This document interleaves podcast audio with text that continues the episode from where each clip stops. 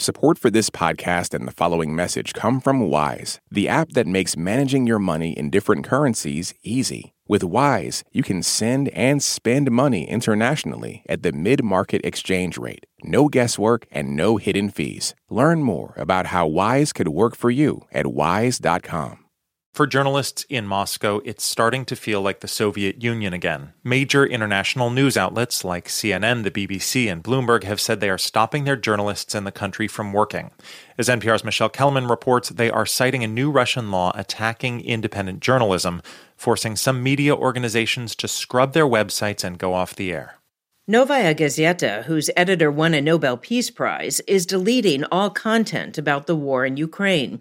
The paper announced the move on Twitter, writing, quote, censorship has now turned into a threat of criminal prosecution. Russia's parliament passed a law that threatens journalists with 15 years in prison if they disseminate so-called fake news about the Russian military invasion of Ukraine. Russia's last remaining independent television station went off the air this week in dramatic form, broadcasting the ballet Swan Lake, which Soviet television showed during a 1991 coup attempt. And this is what listeners heard on a popular Russian radio station as it was taken off the air.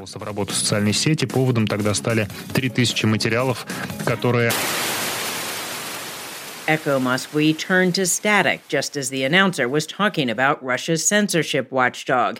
Censors had been warning journalists that they can no longer use the words war or invasion when talking about Ukraine. Russia calls it a special military operation. Yevgenia Albats, who hosted a political talk show on Echo Moskwy, says Russia is sounding a lot like a George Orwell novel these days. It is Orwell 1984 in this uh, world, truth is not truth, lies are not lies, lies are truth, and war is peace. The law's opaque language has left foreign journalists also wondering whether they're a target. The BBC's Director General says that the law left him no other option but to temporarily suspend the work of all BBC journalists within Russia. The Russian service will continue to operate from outside the country. Michelle Kelemen, NPR News, Washington.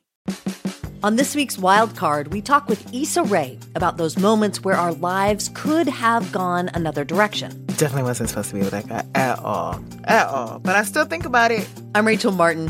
Issa Rae tells us how to make peace with the path not taken. That's on the Wild Card podcast from NPR, the game where cards control the conversation.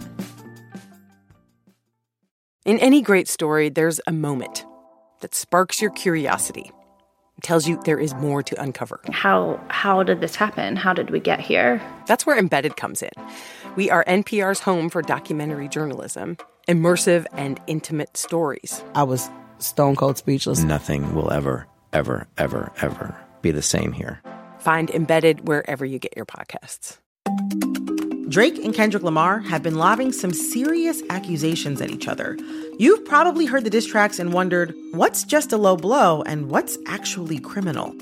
I'm Brittany Luce, host of It's Been a Minute from NPR, and I'm getting into what's art and what's worthy of criminal investigation, and who those accusations hurt the most. On It's Been a Minute from NPR.